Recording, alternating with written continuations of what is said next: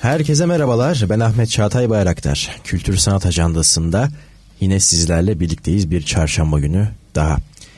Brief Art'ta bir sergi var. Ali Atmaca bize bir sürpriz yaptı.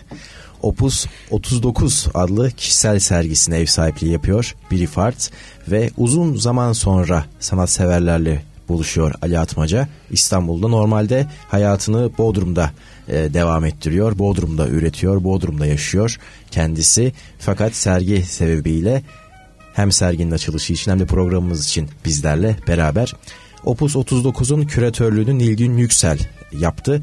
Sergide Atmaca'nın yapıtları sadece temsili olanı değil, renk ve formla bütünleşen ezgiyi, sesin görüntüyle ifade edilişini pür bir dille aktarırken izleyiciyi sanatçının müzikle devinimine de ortak ediyor. E, sergi 16 Mart'ta açıldı ve e, bizlerle beraber olacak bir müddet daha. Şimdi bir müddet daha diyorum ama ne zamana kadar açık olacak sergi? Nisan. 21 Nisan. 21 Nisan'a kadar. Hoş geldiniz Ali Atmaca. Hoş bulduk. Teşekkür ederim. Ve tabii Ali Atmaca'nın e, beraber üretim yaptığı e, Ayşen Karakaya bizlerle. Hoş Merhaba, geldiniz. Merhaba, hoş buldum. Çok teşekkür ediyorum katıldığınız için. Biz teşekkür ederiz. Şimdi sergiye geçeceğim fakat sizin ilham verici bir sanat yolculuğunuz var. Bunun e, başlangıç noktası Anadolu'dan başlıyor. Farklı coğrafyalardan Paris'e evet. uzanıyor. Sonra İstanbul'a. E, resimle ilk e, hani resim yapma ihtiyacını ilk nasıl hissettiniz ve e, nasıl başladı bu sanat yolculuğu? Evet aslında hmm, çocukluk hepimizin yaşamında önemli olduğu gibi benim yaşamımda da önemli bir yer tutar. Ee, şöyle bir örnek verebilirim. Hmm, annem kilim dokurdu. Renkli kilimler. Bütün renkleri kullanırdı. Ve e, kilim dokumaya geçmeden önce yünleri boyarlardı. Anadolu'da böyledir. Kırmızıya boyarlardı, Kök boyayla. maviye boyarlardı, sarıya boyarlardı.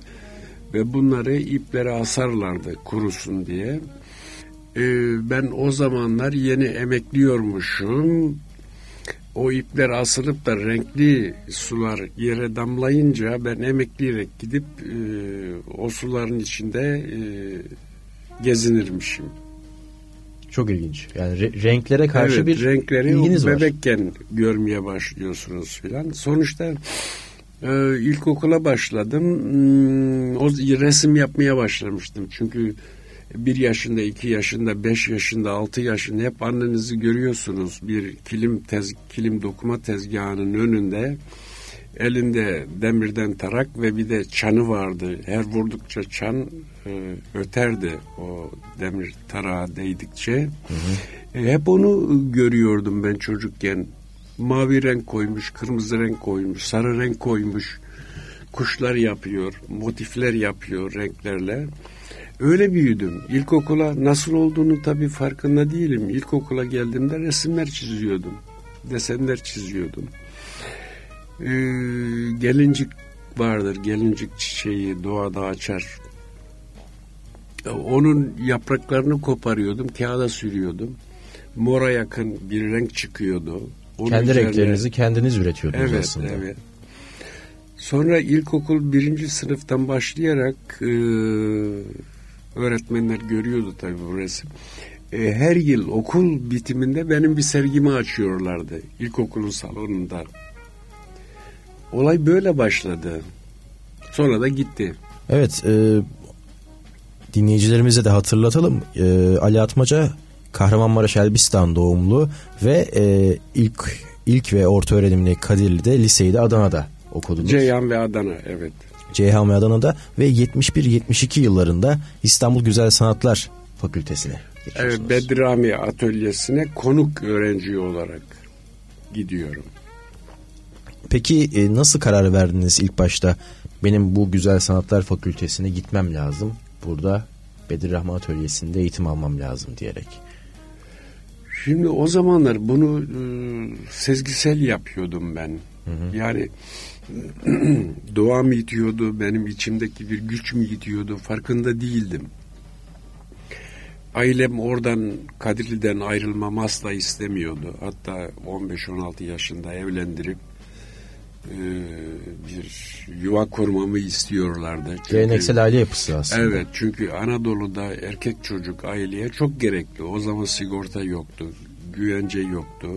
Erkek çocuk ailenin, babanın, annenin bir türlü sigortası durumundaydı. Hı hı. Onlar çalışamaz olunca çalışıp onlara da bakacak bir sigorta.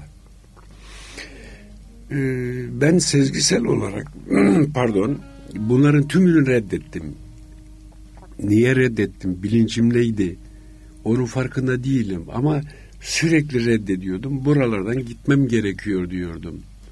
Sadece bildiğim tek şey o yörenin, oranın, oradaki yaşam şeklinin bana ait olmadığını sezmem. Hı hı. Gitmem gerekiyor diyordum hep. Sonunda e, bir iki roman denemesi, yüzlerce desen, yüzlerce hikaye ve e, duralit üzerine çalışılmış 40 tane resim portakal sandıklarına doldurarak İstanbul'a geldim.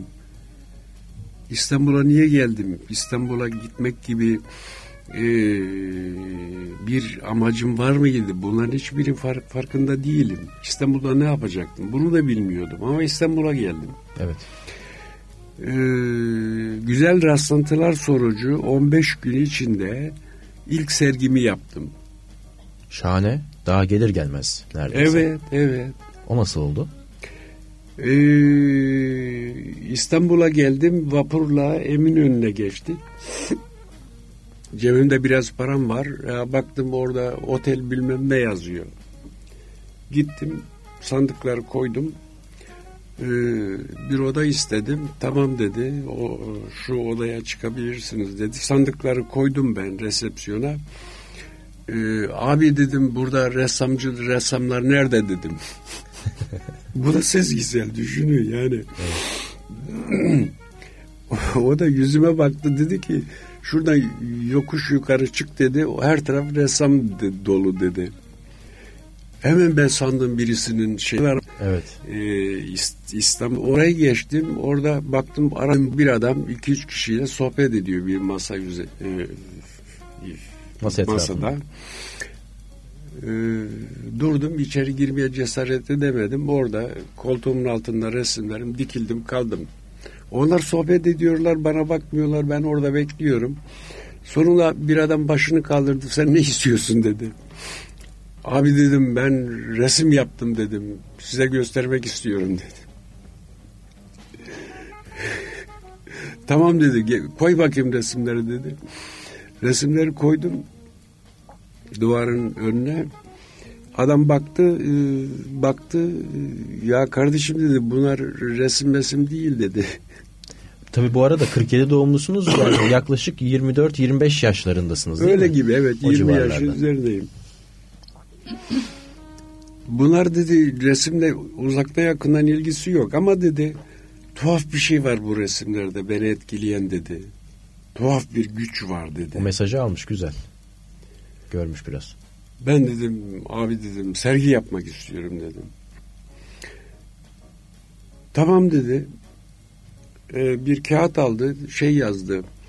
Ee, Beyoğlu Sanat Galerisi.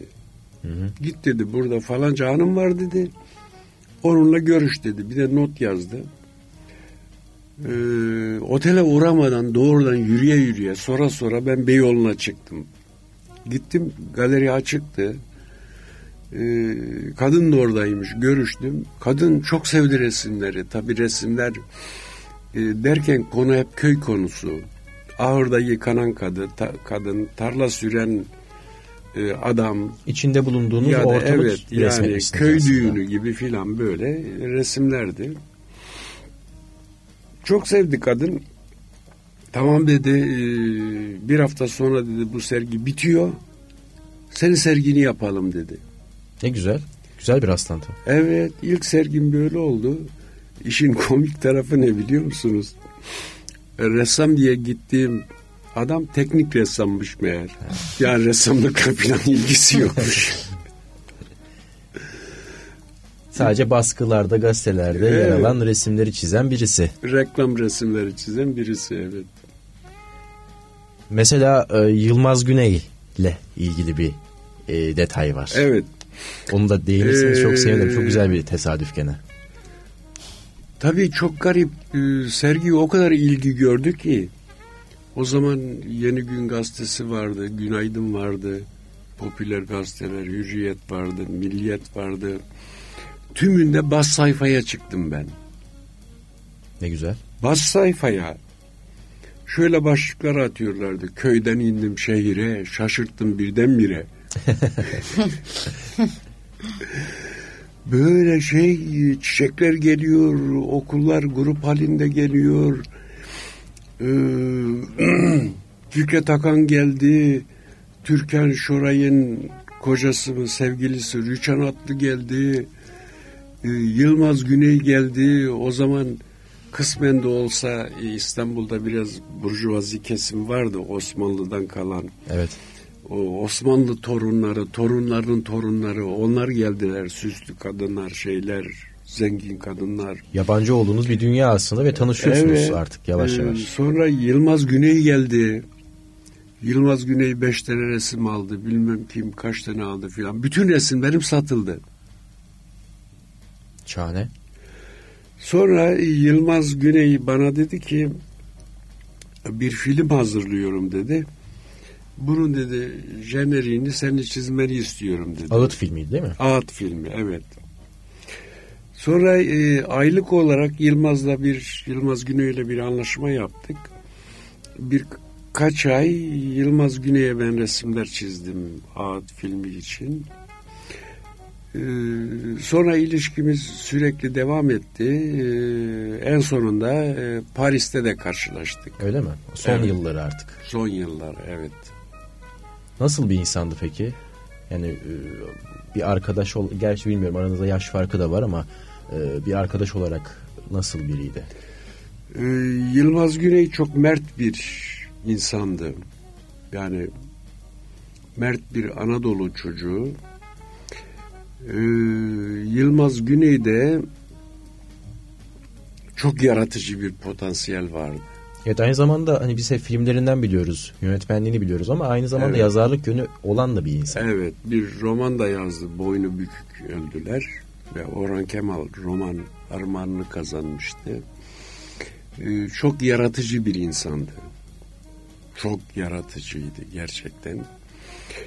Ee, biraz onu e, politik eğilimleri zaman zaman çok ağır bastı. Hı hı. Sinemayı biraz şey yaptı.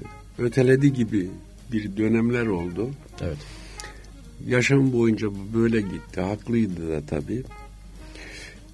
Ee, tartışmalarımız da oluyordu onunla. Örneğin ben ressam olmak istiyordum.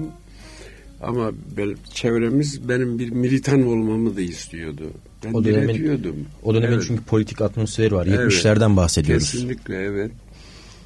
Ee, ben diretiyordum. Hayır, herkes işini yapsın. Yani ben resim yapan biri olarak bir binanın elektriğini, elektrik tesisatını döşeyemem. Çünkü yangın, yangın çıkar, bozulur. Evet. Benim yerime slogan atacak, militanlık yapacak binlerce insan var. Ha ben e, resmim mi yapayım? Çünkü gelişmelerin sanatçıya da ihtiyacı var. Her şey kuru bir slogandan oluşmuyor. Aramızda sürekli böyle tartışmalar da vardı. Ee, en zor e, dönemlerimde bana yardımcı oldu. Ee, sonra e, İstanbul'a geldiğimde Yaşar Kemal vardı yaşamamda. O da bana çok yardımcı oldu. Ee, Kendisiyle e, sanatsal anlamda bir paylaşımınız, bir ilişkiniz oldu mu Yaşar Kemal'le? Ee, evet çünkü ben bir romanla da gelmiştim Kadirli'den. Roman aldım Yaşar Kemal'a gittim. Ya bin sayfalık bir roman. Konusu neydi ve basıldı mı? Hayır basılmadı. Bir sayfa da bayağı. Romanın adı da Atlar da Çalındı. Çünkü babamın bir at arabası vardı. Hamallık yapardı at arabasıyla. Atlara çok güzel bakardı. Ee, lakin şey de bizim Çukurova'da e, at hırsızları diye bir hırsızlık çetesi vardı.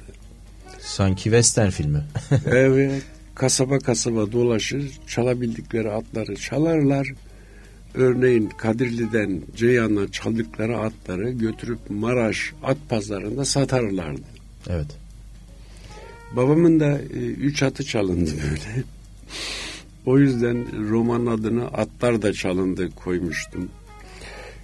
Ee, Yaşar Kemal şöyle bir karıştırdı. Dedi ki ya dedi roman yazmak o kadar kolay bir şey değil dedi. Yani şu bin sayfalık romanda ne yazmış olursan ol dedi. Sonuçta çok nehir soluklu bir insansın dedi. Yani e, 600 sayfa yazan herkes romancı olabilir dedi. Yani bu soluğu varsa dedi. Bir not yazdı dedi o zaman Yeni Ortam gazetesi vardı. Yeni Ortam gazetesinin yöneticisi de Uğur Mumcu'ydu. Hı hı. Bunu al dedi Uğur Mumcu'ya bir de not yazdı. Bunu götür dedi gazeteye dedi. Uğur, Uğur'a ver dedi. Ben götürdüm Uğur Mumcu'ya verdim.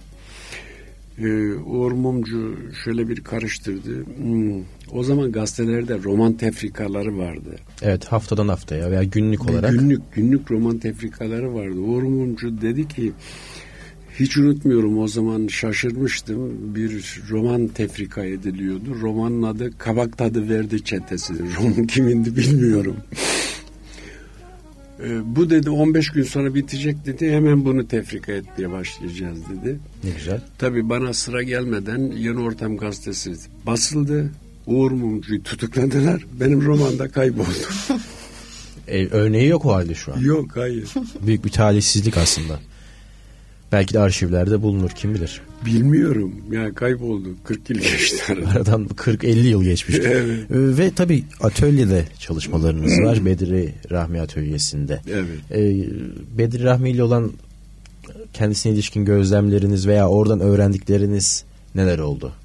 Sene 71-72. Bedri Rami olağanüstü bir insandı. Şimdi dönüp geriye bakıyorum ve olağanüstü bir sanatçıymış da, ressammış da. Bunu sonradan görüyorsun. Tam komple bir sanatçıydı. Yani yazdığı her şiir şey oluyordu. Türküleşiyordu. Örneğin Karadutum, Çatal Karam, Çingenem, Kadınım, Kısrağım, Bir Tanem şiirini ben askerdeyken Sivas'ın bilmem ne tepesinde biz e, denetim altındayken bir subay çıktı.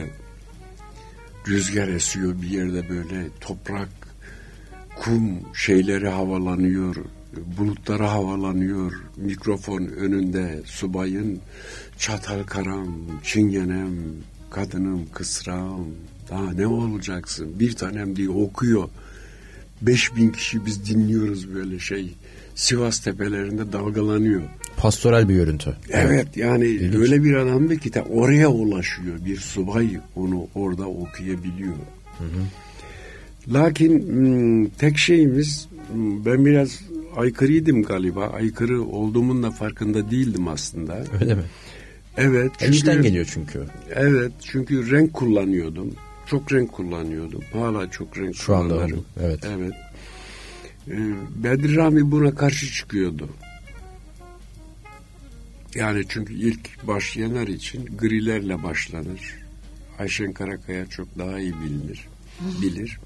Renkler sonradan girmeye başlar yavaş yavaş. Ben alıyordum kırmızılar, sarılar öyle boyuyordum. Hatta sonra bir nü şeyi verildi, ödevi verildi.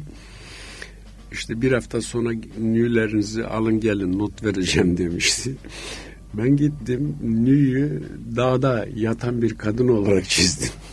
Yine o e, köy imajını kaybedememişsiniz veya korumak istemişsiniz.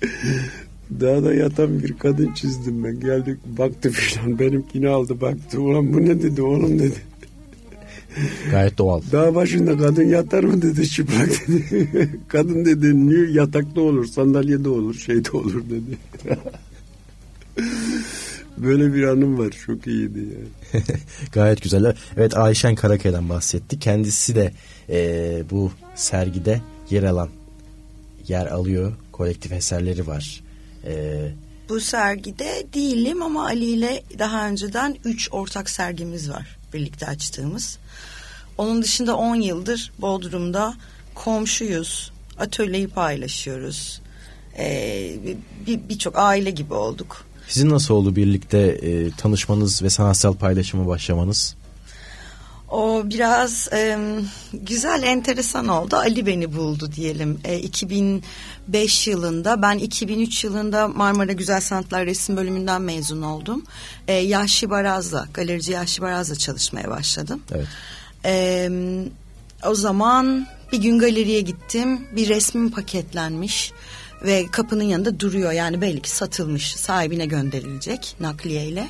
E, ve o zamanlar resim satmak filan yani yeni mezunum çok ütopik ve değişik geliyordu bana. İnanamıyordum birisinin benim resmimi satın almasına. Kim aldı bu resmi dedim. Ali Atmaca dediler. Ben bir iş adamı zannettim. Ressam Ali Atmaca'nın benden yani bir ressamın bir ressamdan resim almasını zaten idrak edemiyordum. Birkaç hafta geçti tekrar gittim galeriye yine bir paket orada yine benim resmim satılmış. Kim aldı dedim Ali Atmaca dediler. Kim bu Ali Atmaca dedim. Ressam dediler. Tabii ki Ali Atmaca'yı ressam olarak tanıyorum ama dediğim gibi onun satın almasını hayal bile edemezdim. Evet. Sonra ben e, Yaşlı Baraz'a dedim ki burada mı kendisiyle tanışmak istiyorum. Harbiye'de atölyesi e, ziyarete gidebilirsin çok sevinir. Senin resimlerine çok hayran dedi. Yıl kaç? 2004 2005 2004 falan. 2005. Evet yani ben 23 yaşındaydım. 23-24 yaşındaydım. Ee, Ali'ye telefon açtım. Ben Ayşen Karakaya resimlerimi alıyormuşsunuz. Sizi ziyaret etmek istiyorum dedim. Atölyesine gittim. O kocaman 1.90'lık Ali Atmaca bana kapıyı şöyle açtı. Yerde diz çökmüş, kollarını açmış. Kızım sen daha küçücük çocuksun o kırmızıyı nasıl öyle sürüyorsun? O cesaretten bana da lazım dedi. yani ben böyle titrediğimi, çok utandığımı falan hatırlıyorum. O gün öyle şahane işte tanışmıştık, atölyede vakit geçirmiştik ve o zaman bana demişti ki Bodrum'da ev yaptırıyorum ve ben artık İstanbul'dan gidiyorum. 5-6 ay sonra. Ve o zaman çok üzülmüştüm. Gitmeyin daha yeni tanıştık. İstanbul terk edilir mi diyordum. Bir 10-11 yıl sonra ben de yanına gittim. Siz de terk etmişsiniz. evet. Aslında iki yolculuğunda e, başlaması biri 2000'lerin e, başları biri de 70'ler e, hemen hemen birbirine benziyor. Yani bir sanatçının temasıyla evet. birlikte e, mucizevi bir birliktelik ortaya çıkıyor. Evet şimdi e, galeriye arada bir gidiyordum. Bir gün gittim bir kırmızı resim var bir e, gri resim var ağaçlar var ay var. Daha sonra e, Marilyn Monroe serisi yapmıştı onlar var. Hiç tanımıyorum Ayşen Karakaya'yı. Hı hı. Ee, dedim ki bu resimleri ben alıyorum dedim. O kırmızı Aldım. sizi vurmuş. Ya kırmızı diğerleri de e, hatta gri bir resim vardı hala yatak odasına asıyorum Bodrum'da. 3-5 resmini aldım böyle işte anlattığı gibi Ayşe'nin sonra geldi tanıştık. Sonra ben Bodrum'a gittim. Yine yaşam bizi 11 yıl sonra mı 10 yıl sonra yine bir araya getirdi. Sanat bir araya getirdi daha doğrusu. Ne güzel bir tesadüf ve ne güzel evet. bir birliktelik aslında. Evet. Bir güzel bir paylaşım. Ee, sizin bir Paris macerası var. Evet. Şimdi o, o anlatılırken gözüm önünde aslında film gibi canlandırıyorum. Ee, oradan devam edelim isterim. Ee, Paris'e gitmek kararınız e, nasıl verdiniz ve orada neler yaptınız? Çünkü orada birçok 82'de Paris Güzel Sanatlar Okulu'nda eğitim alıyorsunuz. Evet. Fakat o kadar da kolay olmasa gerek. Ee, şimdi e, galiba başlangıçta da söyledim İstanbul'a nasıl geldiğim konusunda bir şeyler söyledim. Hı hı. Ee, Paris'e gidişim de İstanbul'a gelişim gibi gelişimden hiç farklı değil. Yine tabii bir Paris var, sanat ortamı olduğunu biliyorum, şey olduğunu biliyorum. Bunun dışında başka bir düşüncem yok. Sadece Paris'e gitmek var. Niye gidiyorum? Ne yapacağım? Ne yapılır orada? E, ortamı nedir? Hiçbir bilgim yok. Hı hı. E, bilinsizce diyebiliriz gerçekten. E, 50'den fazla kağıt üzerine çizilmiş resim, desenler, şeyler. Bir gün gittim. Hmm, o zaman otobüsler kalkıyordu. E, otobüs bileti aldım. Evlenmiştim. Karım da vardı. Ona söyledim gerçi. Ben Paris'e gidiyorum diye. Ee, bilinçsizce yapıyorsun bunlar. Evlenmişsin bir karı koca sorumluluğu var. ee, başka şeyler var. Bunlar hiçbirisini düşünmüyorsun. Garip bir dürtü. Ya bir şeyler sizi dürtüyor. Elinizde değil. Yani bir bilinmezden gelen bir güç sizi itiyor. Aynı Adana'dan İstanbul'a gelişinizdeki gibi. Gelişim gibi. O evet. geleneksel aile kurma e, kodlarını yıkıp İstanbul'da sanatınızı icra etme isteği gibi Paris'e gitme dürtüsü. Evet.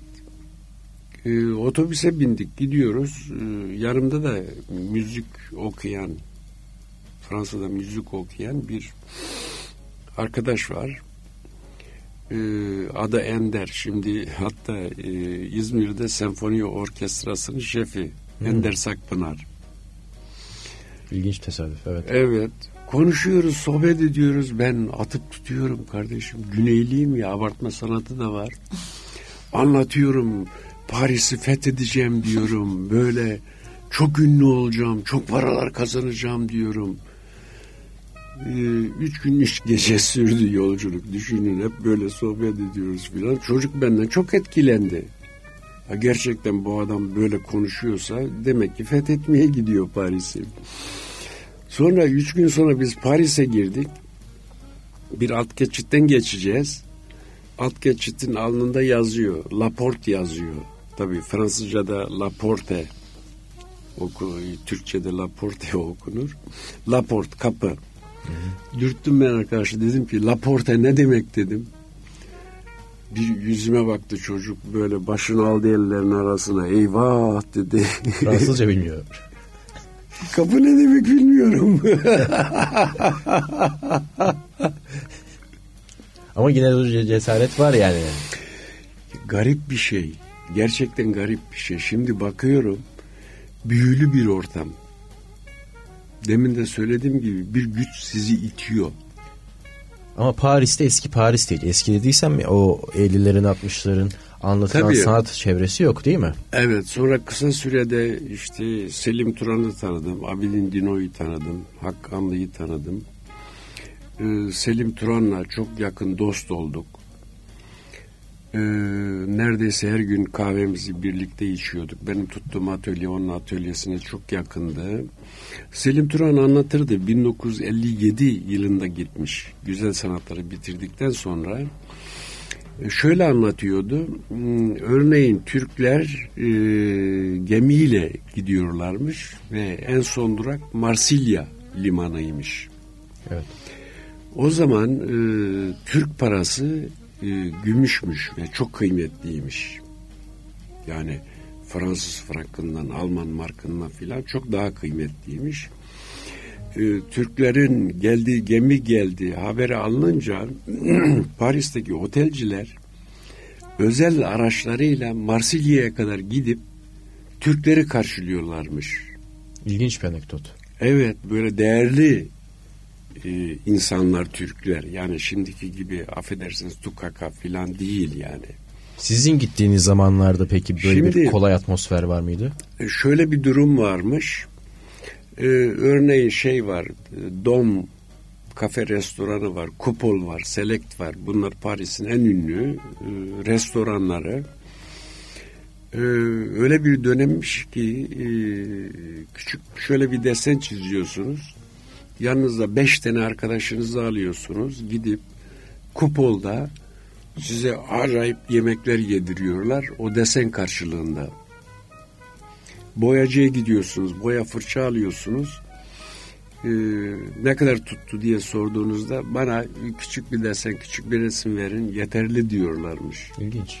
Herkes şeyini hmm, evini atölye olarak ressamlara vermek istiyormuş. Hatta para istemeyenler oluyormuş. Böyle bir dönemde dönem yaşanmışken benim gittiğim dönemde ressamlara atölye ev vermiyorlardı. Ödeyemez diye herhalde. Ödeyemez diye. Nerede gidip bir desen verip kupolda selekte yemek yemek yok böyle bir şey yani. o devir şey, geçmiş. her şey bitmiş. Sonra e, eğitim almaya başlıyorsunuz ve e, bu eğitim alma isteği de sanırsam gene kendinizi geliştirmek için. Tabii tabii. Evet. Paris yani Güzel orada Sanatlar işte Okulu'nda. yine e, Bozar'a, güzel sanatlara yine e, bir hocayla tanışmıştım. E, konuk öğrenci olarak gittim. İstediğim zaman gidiyordum, istemediğim zaman gitmiyordum. Gerçi e, Paris'in her tarafı bir okul. Yani Yeter ki öğrenmek isteyesiniz. Yeter ki öğrenin evet. Aslında akademik kariyere de fazla yüklenmedim. Çünkü e, akademik öğrenim e, insanı çok kısırlaştırıyor. Yani o böyle deli özgürlüğünüzü böyle şeyinizi gerçekten törpülüyor. Örneğin ben 20 yıl önce yaptığım resimlere bakıyorum. Çok daha özgürüm, çok daha aykırı renkler, aykırı desenler çizmişim. E, ister istemez zamanla bilinçleniyorsun, üzerine bir şey koyuyorsun, e, daha titiz davranmaya başlıyorsunuz. Aa, sağlam bir resim olsun, hatası olmasın diye düşünüyorsunuz ve olay biraz akademik çizgiye doğru kaçıyor ve resim sertleşiyor. Çünkü e, bazen e, bir sanat eserini sanat eseri yapan içindeki küç- küçük hatalardır. Küçük yanlışlardır. Örneğin e, Mozart sanırım. Mozart galiba, Beethoven, Mozart mı? Piyanosunu akort ettirirken e, bir notayı bozduruyormuş. Bilerek. Bilerek bozduruyormuş. Çünkü o e, yanlış nota şeye bir otantik bir hava veriyor Doğal. besteye. Doğal bir hava veriyor. Örneğin Picasso'nun resimlerine baktığınızda e, güzel bir resim çizmiş. Resmin alt tarafında parmağım kadar bir boya lekesi var. Düşmüş, damlamış fırçadan belli. Görüyorsunuz akmış aşağı doğru. Onlara hiç dokunmaz Picasso ve acayip bir güzellik katar. Bu da çok e, güzel ve başka bir güzel tesadüf de sizi orada bulmuş. Roma'da bir e, koleksiyonerin sizle tanışması. Evet. Şimdi e, şöyle bir şey oldu. E, Ben gittim kağıt üzerine çalışıyordum o zaman. Ee, tabii bir Türk çevresi var. Ee, konsolosluk var. Türk Büyükelçiliği var. Orada 29 9 Ekim resepsiyonları, bayramlarda şeylerde davetler veriliyordu. Ee, orada bazı insanlarla tanıştım ve kısa sürede benim resimlerim hızla satın alınmaya başlandı. O yüzden diğer ressamlar kim bu adam nereden geldi filan şeyine girdiler. 20 yıldır orada. O, onların 20 yılda giremediği evlere benim resimler gidiyor. Bunu görüyorlar. Ee, Büyükelçinin karısı da benim koleksiyoncumdu. Bir gün e, telefon etti. Peter Benda adında bir İtalyan Evet. iş adamı. Ee, bunlar daha önce Roma büyükelçisiymiş. Orada tanışmışlar. Misafirliğe gelmiş. Ee, orada benim bir resmimi görüyor. Çok beğeniyor. Ee, satın almak istiyor. Büyükelçinin karısı da diyor ki niye satayım diyor. Ressam burada yaşıyor diyor. Aldı getirdi adamı bana. Adam bir sürü resim aldı. Ee, Paris'teyken kazandığım en iyi para oydu. Çünkü yanında yardımcısı var. Elinde bir çanta. Çantanın içi para dolu. Çıkardılar bir deste para koydular. Sonra adam dedi ki "Ee, seni davet ediyorum dedi. Gel dedi. "Ee, Roma'da çalış dedi. Sanki Rönesans zamanında evet. bir e, değil mi? Medicilerin Mediciler sen. yatırımı gibi. Sonra e, yine bir miktar para çıkarıldı. Bu da uçak biletiniz, bu da bilmem neyiniz filan diye. Bir hafta sonra biz gittik. Karımla birlikte gittik. O üniversitede hocaydı. O döndü tabii. Sonra ben sürekli iki yıl boyunca orada resim çalıştım. E, bu da oldukça geliştirici bir deneyim ols- olsa gerek. Hayır, olmadı. Olmadı mı? Olmadı çünkü e, ben gittiğimde işte benim çıkmamı istiyor adam. E, şeyde hmm, Cenevre e, hayır Cenevre değil. E, Ayşe ne e, Biennale vardı şeyde. Venedik Bienali. Venedik değil şeyde Art Basel. Basel. Basel. Ee, orada Anne-Marie Verna galerisi varmış ve e, dünyaca ünlü bir galeri New York'ta da şubesi varmış. Ee, ve e, bu adam uluslararası bir koleksiyoncu olduğu için örneğin telefon ediyorlar bir Sezan var diyorlar. 2 milyon frank ya da 5 milyon frank. Hı hı. Almak istiyorsa 5 milyon frank ödeyerek Sezan alıyor adam. Böyle dünyaca tanınan bir e, koleksiyoncu.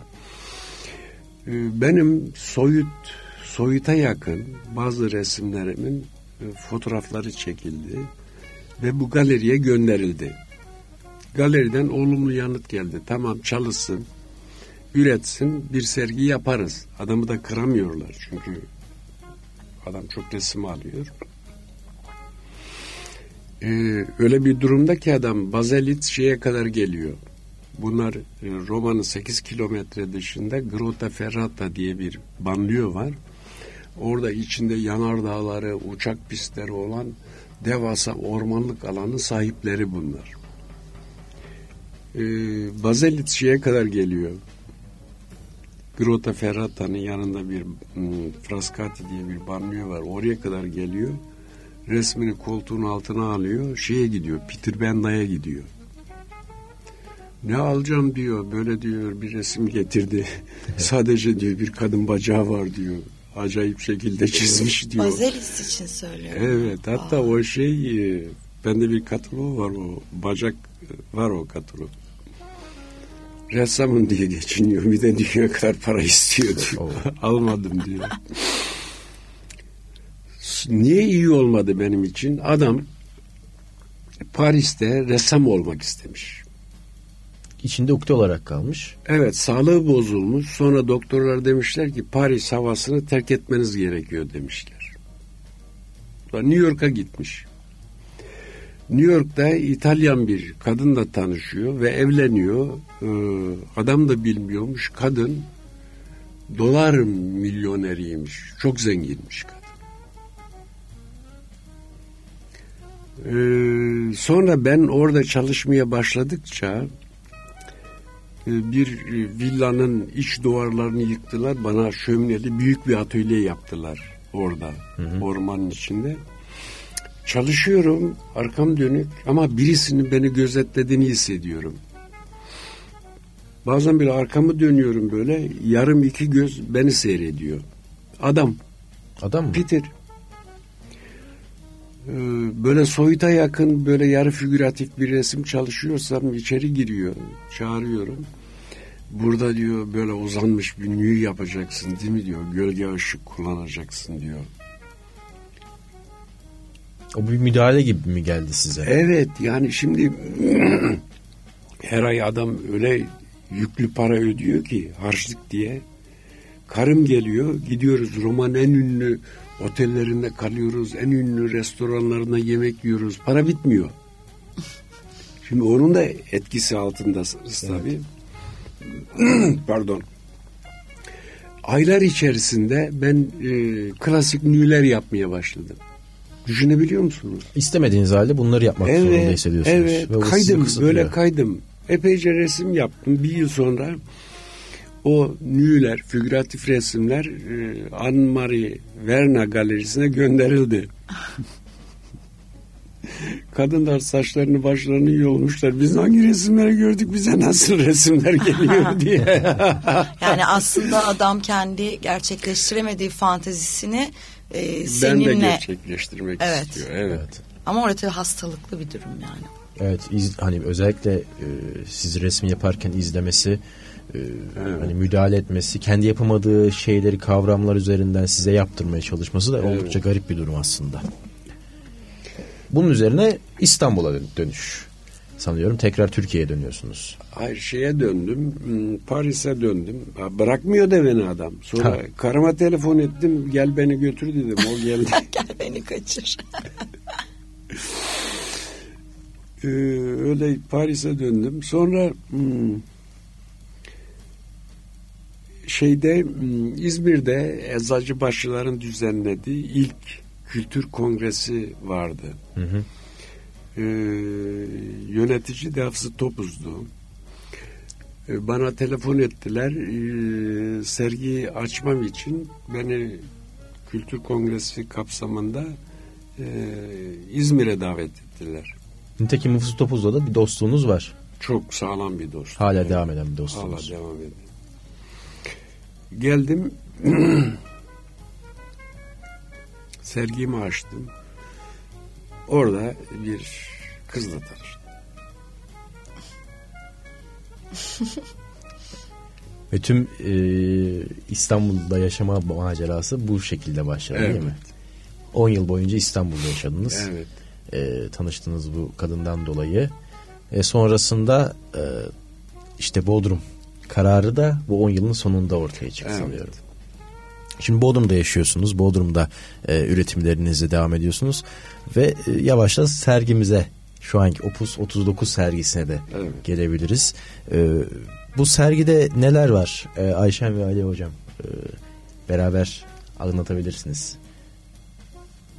Yani eserler tabi eserlerinin hikayesini Ali'nin ifade etmesi daha doğru ama serginin ismini birlikte bulduk. En azından o kısmından bahsedeyim. Lütfen. Ee, sokak müzisyenleri, müzisyenlerle ilgili resimler yaptı bu seride Ali. Ee, Opus'ta e, müzik bestecilerinin e, bestelerinin sayısı ve kronolojisini ifade eden terim. Evet. Biz bir de atölyede e, Ali ile birlikte üretirken, çalışırken veya yaşarken müzik zevklerimiz çok fazla e, yani küçük yerlerde kesişiyoruz. Onlardan biri de Fazıl Say. Ee, ha, onun güzel. onun albüm kapaklarının onun e, işte o şey albüm CD şeylerine bakarken oradan opusu. Aa opus harika e, opus olsun çünkü müzisyenleri resmettin deyip oradan çıkardık. 39 olması da 39 eseri var bu sergide Ali'nin. Yani aslında 39 bestesi var. O yüzden opus 39 oldu. Evet müziğe de selam duran bir e, sergi. Evet, evet. E, sokak müzisyenlerini ele almanızdaki e, temel e, dürtü ne oldu? E, görüntüyü seviyorum sokak müzisyenlerinde. Örneğin hmm, sergideki resimlerin hiçbirinde piyano yok ya da cello yok ya da bilmem kontrabas yok, şey yok. Hatta e, uyduruk e, enstrümanlara benzeyen deforme edilmiş şeyler koydum. Hani hikaye oluşmasın diye. Evet. Hikaye, hikayeden hep kaçındım. Ee, o görüntü çok doğal geliyor bana. Yani bir orkestra çizdiğinizde müthiş bir hikaye oluyor gerçekten. Akademik bir görüntü çıkıyor ortaya. Ve kadınların da ağırlıkta olduğu figürlerini yer aldığını gördüm. Evet iyi bir şeye değindiniz. Çünkü ben erkek figürü çizmiyorum. Evet. Neden? Niçin? Ee, kendimi de içine koyuyorum. Tabii. İslam ülkelerinde erkek figürü çok kötü. Neden kötü? Kadına davranış şekillerinden ötürü kötü. Aslında burada ataerkil düşünce yapısına da bir karşı duruş söz konusu. Kesinlikle yani olayın temelinde bu var.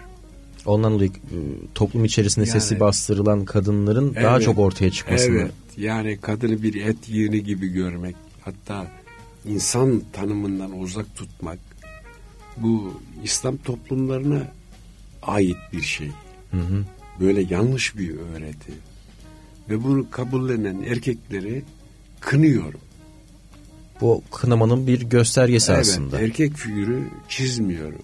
Yani e, kadınların daha yapıcı, daha yaratıcı, daha devrimci, olduğuna inandığım için e, hep kadın figürü çiziyorum. Hep böyle miydiniz peki?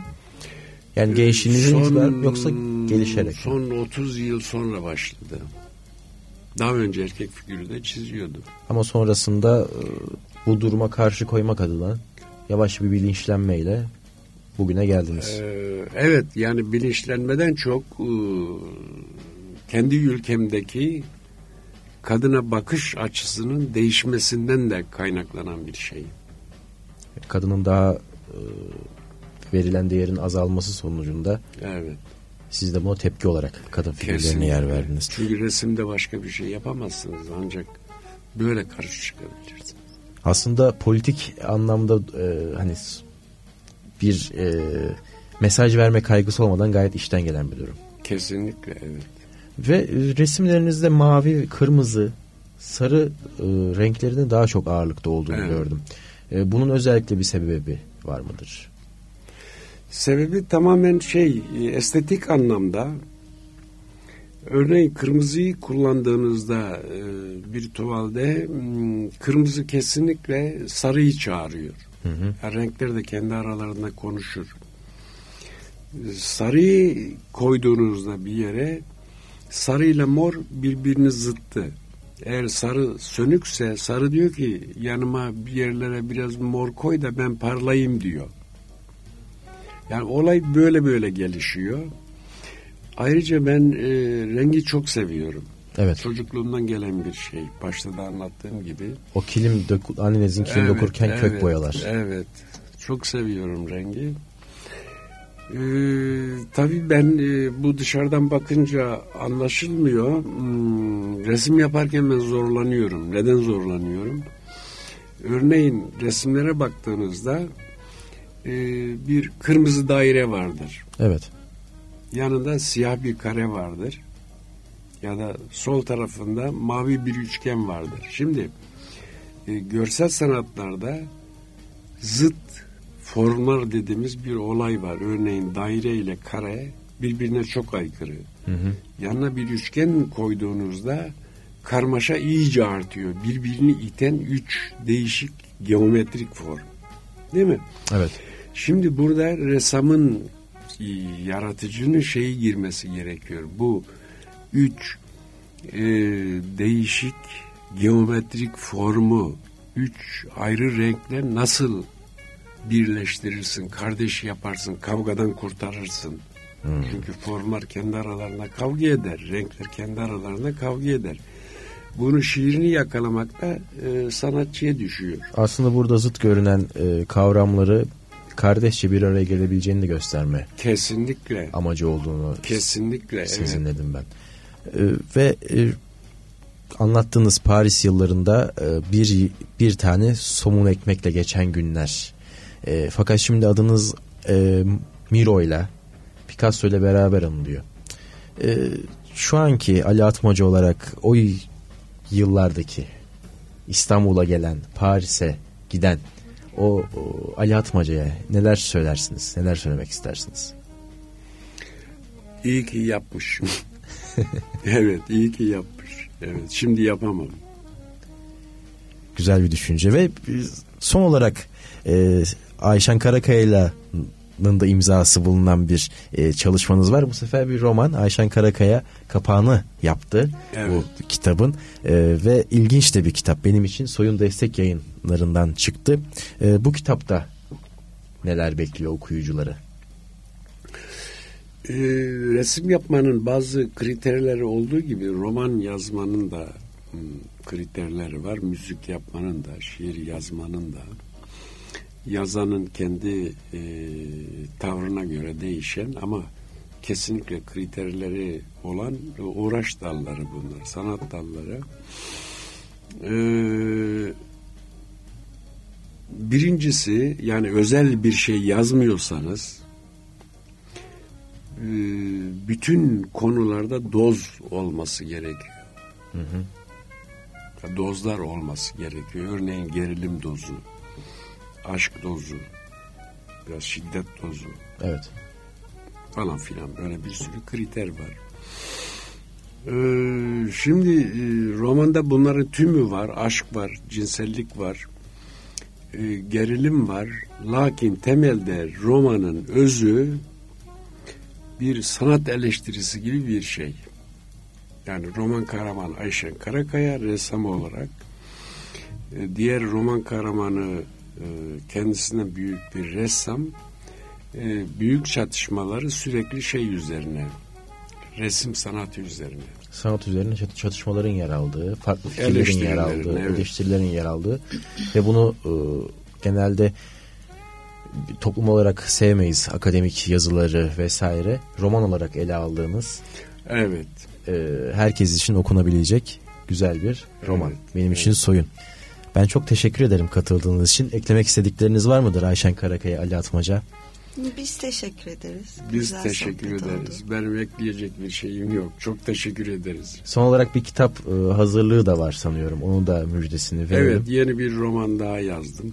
Evet. e, ne zaman e, raflarda olacak? Ee, yazın olabilir evet. Şimdi e, bilgisayara çekiliyor. Yayın evi belli mi? Aşağı yukarı evet. Yayın evi de belli. O zaman Evet. e, hangi yayın evi olduğunu söyleyebiliyor muyuz? Ee, şu durumda inkılap basmak istiyor. Şahane. Evet. Yazın okuyacağız umarım. Umarım evet. E, çok teşekkür ediyorum geldiğiniz için. Biz teşekkür ederiz canım. Umarım e, Bodrum'daki sanat yaşamınıza devam edersiniz güzel bir şekilde. ödeyeceğiz tabii. Evet e, ben Ahmet Çağatay Bayraktar, Ayşen Karakaya ve Ali Atmaca benimle beraberdi.